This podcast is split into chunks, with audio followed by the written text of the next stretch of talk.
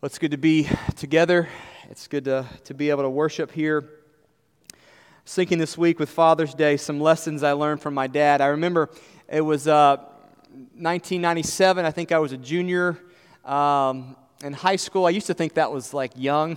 when I say that in churches now, I'm, i feel old in this congregation. But it was the late 90s. I was in high school, and my dad sat me and my sister down and, and said, uh, kids, it's, uh, it's going to be some changes around here. It's going to be different. And um, we were like, well, what's, what's happening? And they said, well, you, you know, um, your uncle, Uncle Herman, is going to, uh, he's going to come live with us. He's going to come stay with us. Um, we knew our uncle had had some problems with alcohol, but we didn't know what had happened the last few years and the struggles he had faced. And, and my dad said, uh, you know, he's really struggled. He's uh, his wife had left him, he lost his job, and he turned to drinking more and more and more until finally got a call from a local hospital who my dad was listed as, as closest of kin that he was uh, his liver was so bad he was on the last of days unless he got help.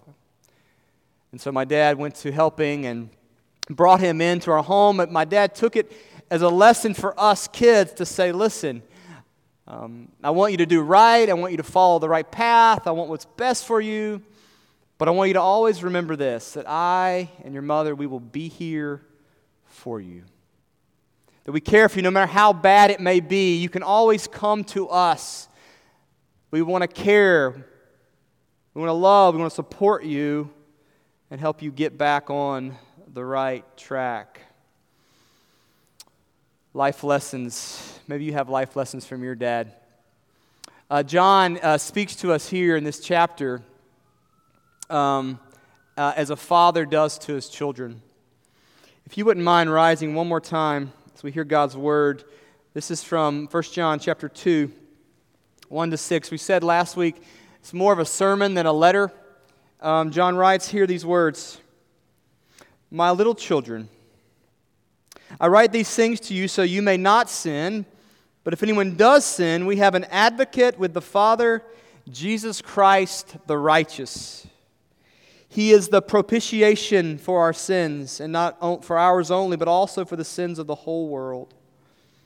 And by this we know that we have come to know him if we keep his commandments. Whoever says, I know him, but does not keep his commandments, is a liar, and the truth is not in him.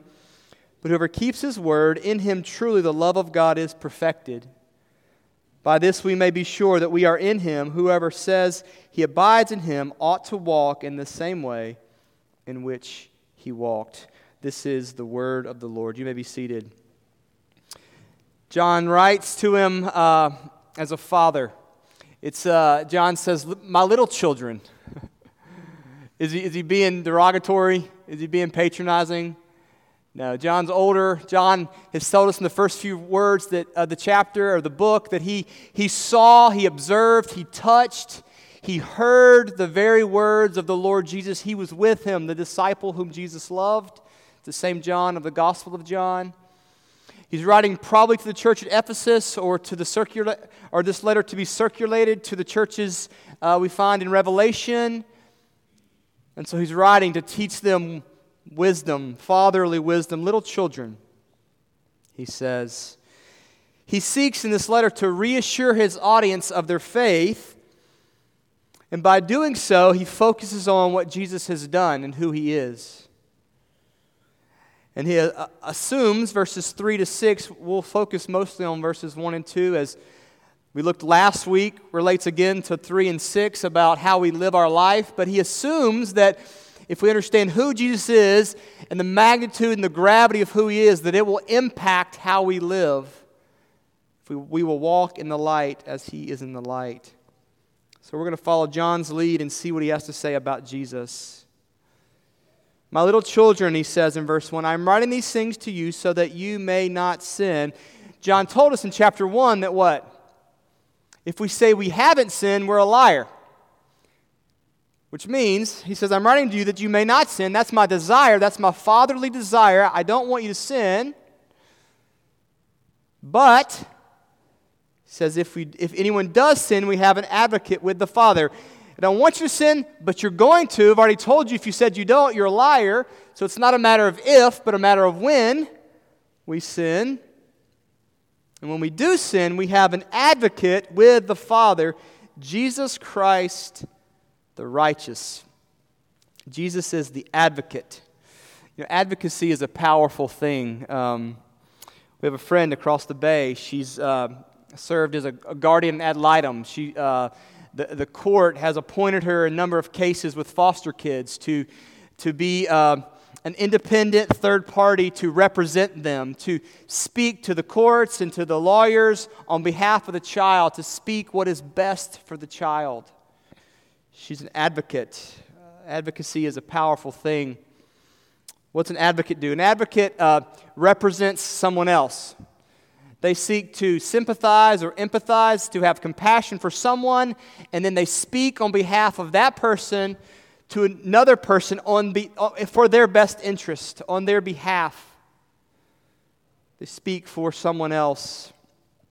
You're probably asking, why do we need advocates? Why can't everyone just speak for themselves? An advocate represents someone because not everyone has the same voice or the same opportunity. Maybe uh, they don't have the same expertise. They don't have the same uh, understanding. They don't have the same platform. They don't have the same privilege. And so they need someone to speak on their behalf. They don't have the clout, so they need someone else to represent them on their behalf for their goodwill. An advocate speaks for those that don't have a voice or for whose voice is not heard. Who do we advocate for? Um, there's lots of good examples. Um, there's a good ministry here in Mobile. It's called I Heart World. Anybody familiar with it? It's a good ministry. They, uh, they advocate for women who have been sex trafficked or involved in sex trafficking. So these women are in situations where they don't have a voice or they don't have an opportunity to get out or they don't have the means or the, or the know how. And so this ministry speaks for, represents, provides resources for them. Advocate. We advocate for the unborn, right?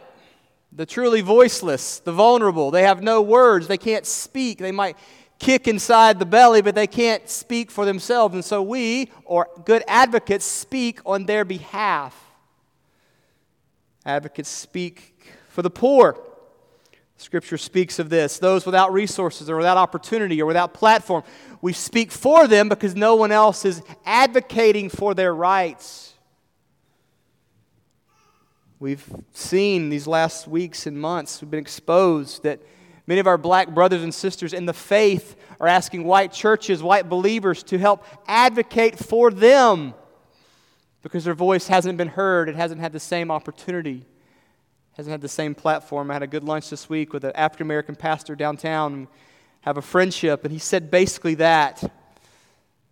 We need you, we need your, the church to speak on our behalf, to understand even as we seek to understand and to advocate. We could go on. We advocate for those who literally can't speak, disabled, right? Our brother Bryce here. We speak for Bryce because Bryce can't speak, so we advocate on his behalf, or for refugees or for immigrants. If you read the Bible, it's over and over and over. Read the Old Testament law, right? The widow and the orphan, the poor, the alien, the disenfranchised, right? The marginalized injustices, so we speak for someone else. We see good ministries doing those very things. All of these groups I mentioned, to varying degrees, are vulnerable and don't have the opportunity or the privilege to speak in such a way. But here's the question for us why in the world would we advocate for someone else? I mean, all of us have difficult lives. We all got our own trouble. We all got our own struggles. We all got busyness. We all got we all have been impacted by the fallen world. We all have life and challenges and bills to pay. Why would we spend our time, our energy, our effort, our labor? Why would we risk to advocate for another? There's a lot of answers in the world. Here's the Christian answer because you've been advocated for. My little children, I write in these things that you may not sin, but if anyone does sin, we have an advocate with the Father, Jesus Christ the righteous. What does that mean? That means we didn't have the opportunity to plead our case before the Father. We didn't have the rights, we didn't have the privilege, we didn't have the status to speak for ourselves.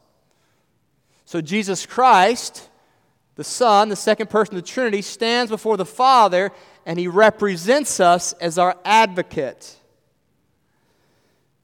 There's a difference. Many of the groups I mentioned, if not all the groups, have been mistreated. There's been injustice, and so we advocate for justice.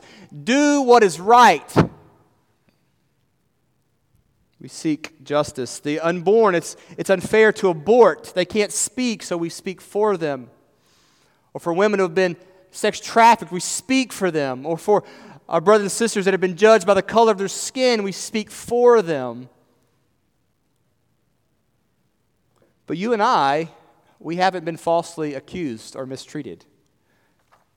We haven't been done, we haven't been done wrong. God has not uh, unjustly accused us. And so Jesus, when he advocates for us, he doesn't, um, he doesn't plead our innocence. He doesn't say, they're, they're really good people. You just got to get to know them, you know, spend some time with them. Uh, Ben's a better guy than he comes across, you know, give him some time and he'll turn the corner. Jesus doesn't stand before the Father and advocate based on the goodness in us or that justice is not served or that we were wrongly accused. We advocate for others because Jesus advocated for us, and he advocated for us based on the merits of Christ. Jesus pleads before the Father based on his own merit, his own righteousness, his own goodness. Jesus Christ the righteous. Last week we said God is light, which meant God's not only does He illumine the world, does He reveal the word, but He also, His moral purity is so great that it sets the ethical trajectory. It sets the way the world is to go. He is that pure. In Him there is no darkness. And Jesus stands before God and pleads His own righteousness in our place as our advocate. He represents us to the Father. Is that amazing? He advocates for us. Our elder brother stands. Do you know your hope is in his advocacy? Do you know if we're compelled to advocate for anybody, it's based on the fact that he has spoken for us? What is it? Verse 2. What is the basis does he plead? What does he say? Verse 2. He is the propitiation for our sins, and not only for ours, but also for the sins of the whole world. What does that mean? It means not only is Jesus Christ our advocate, John says, but he's also our sacrifice. It means he stands before the Father and he says, um, I've been resurrected, I've been vindicated, my life is righteous, my death is sufficient. I have been the sacrifice for sinners like you and me. I have fulfilled all that you have required in the law. Now, there's some debate here, not to get too technical, but there's some debate, translation, what this word propitiation means. Um, some modern translation, the word says expiation. Propitiation and expiation. Um, expiation is the idea that sin is removed from our presence. It is, we are cleansed, it's taken away, guilt is removed, it's sent outside the camp. And it's certainly true that Jesus expiates our sin, He removes it. But a better translation is what the text says today is that Jesus is our propitiation. And propitiation speaks to the turning away of wrath by an acceptable sacrifice. So expiation is removal, but propitiation is to turn away wrath or to absorb or to take, to avert wrath. So he is our sacrifice that absorbs and propitiates or takes away wrath. Says, For our sins, takes the wrath for our sins. Now, who's the wrath coming? Where's it coming from? It's God's wrath. So, what we're saying is that God, the Father, sends his wrath against God the Son in our place. Do you know that's what the gospel says? It's the wrath of God. Wow, that, that, uh, that seems harsh, doesn't it? We don't, we don't, we don't, that's not very popular. Several hymns have been changed. Uh, you may know this, right? To take away the, the wrath of God was satisfied, you know, Christ alone. That got, that's been removed in many churches. We don't use the word propitiation. We soften it to expiation because I like the idea of my sin being removed, but the idea that God is wrathful or God is angry, I just don't like that. I like the God that's loving and kind and grace filled and gracious, and He certainly is that. But the truth of the matter is that Jesus absorbs the wrath of God. Listen to this, John 3:36. Whoever believes in the Son has eternal life. Whoever does not obey the Son shall not see life, but the wrath of God remains upon him. Um, we think we're doing God a favor by making him only about love and mercy. But actually, we're demonstrating we know so little about both our own sin and so little about the love of God when we take away the wrath of God. Because we said a few weeks ago, for you to really love, you've got to really hate, right? To really love means you have to hate things that destroy the things you love.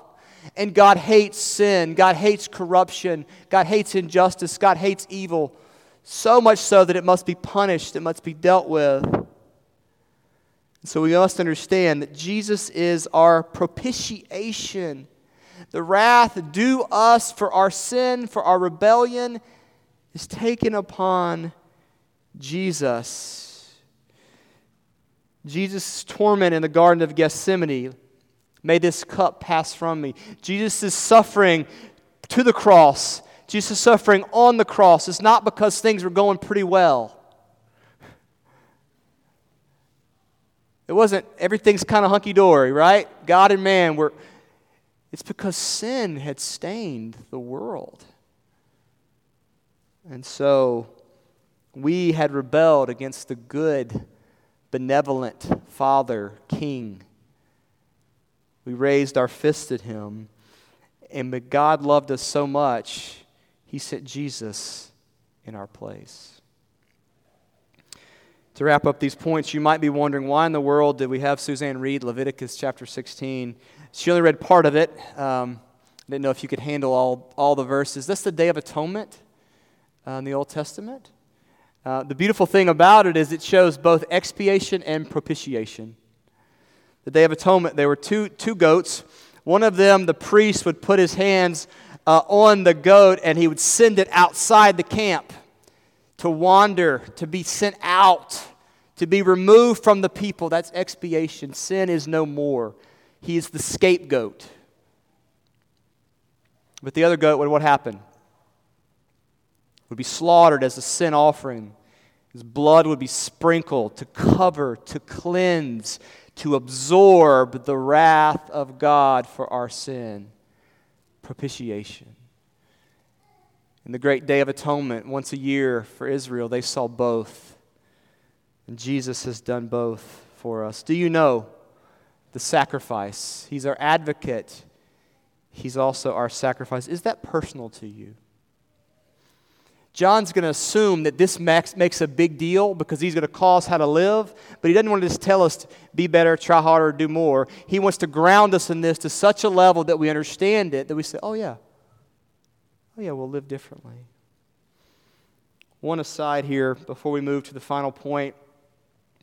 Uh, I wasn't going to address it, but I figured someone's going to ask me afterwards. It says, not only for our sins, but for the sins of the whole world. Some have said, well, see, Jesus dies for the whole world. There's a sense of sort of universalism, right? Jesus' blood covers everyone universally, uh, it's paid for. Um, we just read, God's wrath remains upon some, so Scripture speaks uh, otherwise. We also know that when Jesus talks about his sacrifice, it's done in a substitutionary way, which should mean something to you. It means it's in your place. It's for you. Isaiah 53, right? He suffered for us, particularly redeeming us. John says that all the Father gives to me will come to me, and I will lose none of whom have been given to me. Jesus dies for his people. His sheep know his voice. So, what does it mean for the sins of the whole world? I think it means what he means in the Old Testament when says to Abraham that all of the nations of the world will be blessed through you. All the peoples of the world will be blessed through Abraham. Does that mean every single person is going to experience the blessing in Abraham? Probably not. It means Abraham is the vehicle through which blessing comes to the world. Well, the Old Testament says all uh, the Old Testament sacrifices were for all of Israel. Does that mean every Israelite was right with the Lord? Were faithful? No. Some were wicked and some were cut off. But the sacrifices were for Israel. John has said, little children, he is being very personal. He says, Jesus is the propitiation for our sins, but not just ours, guys, but for the whole world. For everyone who would believe his sin, his sacrifice covers their sin. That includes us today, that includes the church throughout history.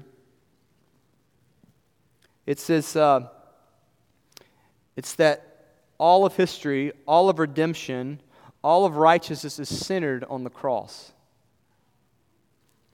So that, that salvation in Christ, our sins forgiven, is centered at the cross. But so are all blessings we experience. Did you know that? All goodness, the, the fact that the sun and the rain comes on the just and the unjust, the fact that we have seasons, the fact that we have goodness, the fact that we have blessings, the fact that we have a, a great steak and a nice wine, the great, that we enjoy these things irrespective of our faith is a blessing flowing from the cross. Did you know that? Now, salvation is particular to those who believe in Jesus, right? Salvation is through Jesus, his work for his people, and yet all blessing, Colossians 1, flows through the cross of Christ. So Jesus dies in that way. He dies for his people, but through his people, and through Christ, there is blessing to the world. That makes sense to you. If we miss this, we miss that it's personal. Salvation is personal. Jesus dies for us particularly. We miss the cost of what Jesus has done for us. If we miss the cost of his sacrifice and his advocacy, then these final words will not make any sense. Let me read these to you, verse 3 to 6. And by this we know that we have come to know him if we keep his commandments. Whoever says, I know him, but does not keep his commandments is a liar, and the truth is not in him. But whoever keeps his word, in, in him truly the love of God is perfected. By this we may know that we are in him. Whoever says he abides in him ought to walk in the same way in which he walked. Do you hear that last phrase? We ought to walk in the same way in which he walked. Uh, the kindness of God has, has no limits. Not only has He sacrificed for us, not only does He advocate on behalf of us before the Father, His people, but He also teaches us how to live. He shows us the way, He's modeled for us. Jesus is our example. He's so much more than an example, but He is certainly an example. Um, good theologians, they do lots of good theology. You know, we've talked about propitiation and expiation and talk about advocacy. We talk about all these terms. Um, but at the end, you know what they always say? So what? right? Or the, how then shall we live? If this is true, if he's an advocate, if he's our sacrifice for his people, what difference does it make? And John says, we ought to walk as he walked. We ought to keep his commandments. If he had just said, Walk as I walked, and there's not the other part, it's just like every other religion, right? Just try harder, do better, get it together. But he grounds us in what he has done. Um, one of the things I love about kids, and I love about Josiah at his age, is that um, kids, um, little kids mimic their parents. You know, they want to do everything you do. You know, if I scratch my head, and Josiah scratches his head. If I put my hand in the air, he puts his hand in the air. If I tie my shoes, he tries to tie his shoes. They want to do what you want to do. Um, and that's what we're called to do. Our, our Father has sent His Son for us to love us, to give Himself, to walk in a way that is honorable, in the light as He is the light. And we're called here to follow, to mimic His ways, to do what He does. Um, he said, I don't want you to sin. I don't want you to sin. But if you do, you have an advocate. And therefore, live this way. Remember, as we close, one of the motivations for John is that he was uh, engaging the Gnostics. Um, this is early Gnosticism, the idea there's some kind of special knowledge. A lot of that special knowledge uh, was related to uh, certain experiences someone may have in the faith the, the Gnostics claimed new revelation, or they claimed new experiences, something to add to. In, in some ways, it's new age. You know, they had new experiences. They did try new cool things. Here's the way to God. Here's the path. Here's the spiritual journey. And uh, John's going to say, you want to know uh, the way. You want to know the right path. Do you keep the commandments? You know, John's going to give us a test to, to, know how we're doing in the faith. Yes, it's about the heart, it's about our connection, it's about how we feel with the Lord. That's true. But there's also an objective part of it, right? You know, imagine going to your quarterly business meeting and your boss says, How, how are things going? You're like, Everyone seems happier, you know? Everyone's, you know, they're encouraged. And he says, No, like, I need some numbers. Like, let me see a spreadsheet. Let me see some data. Are we meeting our goals? Are we meeting our objectives? Are we keeping up what we're supposed to? Is house production? John gives us that, he says. This is a test of the faith to assure us how we're doing.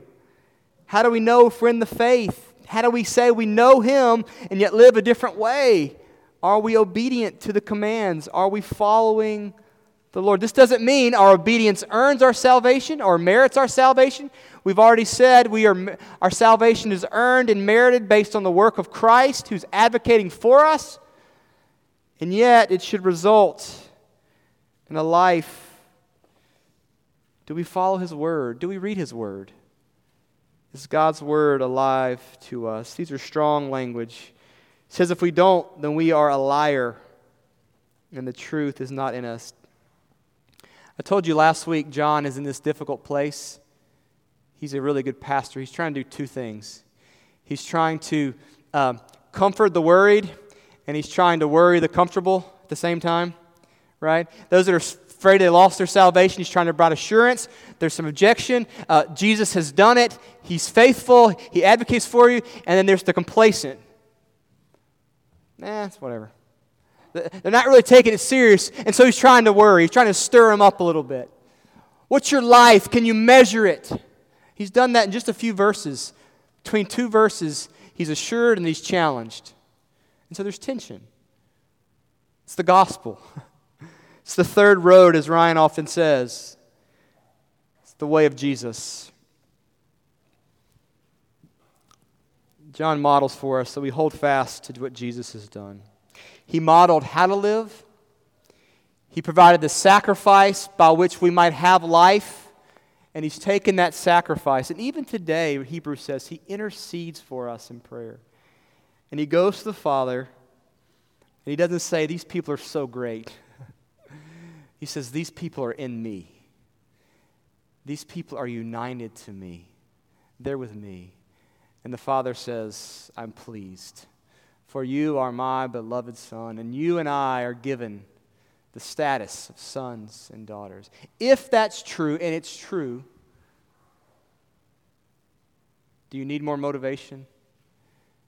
Do, do you need more umph to seek to follow, to confess, to walk with Jesus? May we marvel at the work of Christ for us. Let's pray. Jesus, we thank